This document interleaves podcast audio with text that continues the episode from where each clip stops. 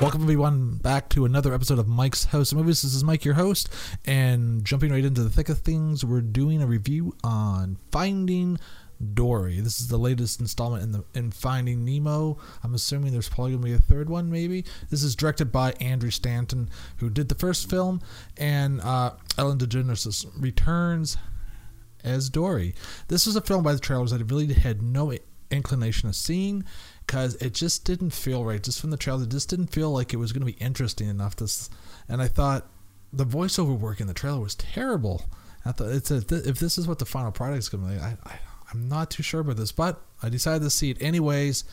And overall, I was very impressed. It's a very gorgeous looking film. Pixar did an amazing job in the animation and rendering department. The CG in the movie is absolutely phenomenal look at, especially the water and the sea life and everything feels and looks real, but yet still a little bit cartoony. Just to let you know that you are watching an animated motion picture.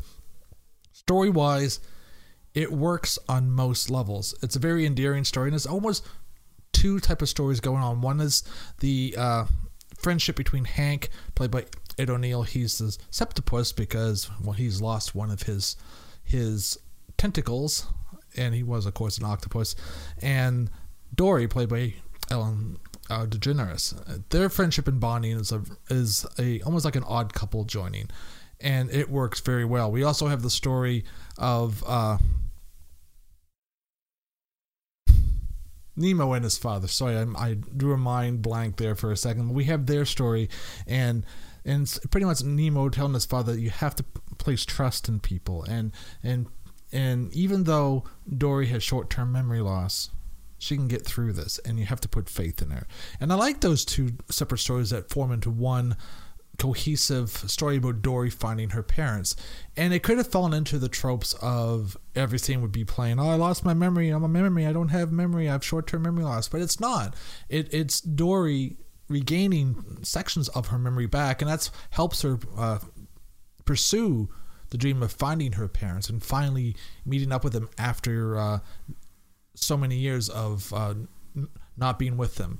This takes place roughly one year after the first one, and I think Stanton did a good job with the format and the story. It's very heartwarming. It's funny in times, but that's where it can uh, do a do a few hiccups. Some of the jokes I found ran on a little too long, especially one joke near the end, which felt like it was going on forever, and I was kind of wish that that scene in particular was a little bit shortened. I don't want to give anything away, so I won't go into details of what that scene was, and uh, but it didn't bring the movie down too much for me. I had a very high score going into that point, and then the ending hit and it was a very somber ending. Well, part of the ending hit, and it was that part was very somber part of the ending. And I was like, wow, they really went there.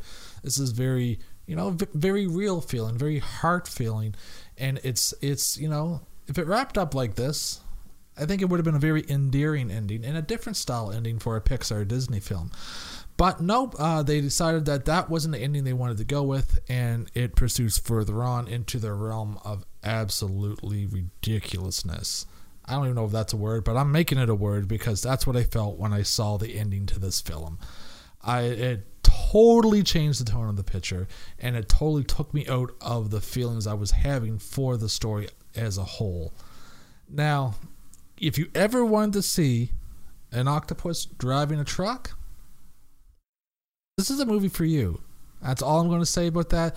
But unfortunately, the, the real ending to this just kind of killed it for me, and it it uh, cheapened the the whole over arc of the story, and I and for that I have to knock it points. So without further ado, I'm gonna give Finding Dory a 3.5 out of five. It's not a bad score. It's not a bad movie at all. It's a very heartfelt movie, and like I said, funny at funny at times, and most of the times the the uh, the funny works. But there are moments where a joke or two just runs of course, a little too long, and those scenes should have been a little shortened. The ending, it they they could have cut down a lot of the ending.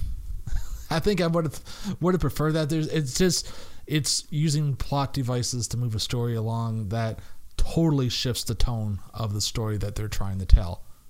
if you like this, definitely punch that like button. Follow us and subscribe to us on Twitter, Facebook, Mike's House of Movies.com, YouTube, which you're listening to this now on, and SoundCloud and iTunes. Hope you have a great day, and we'll be back with more reviews. Oh, thank you, Sigourney Weaver.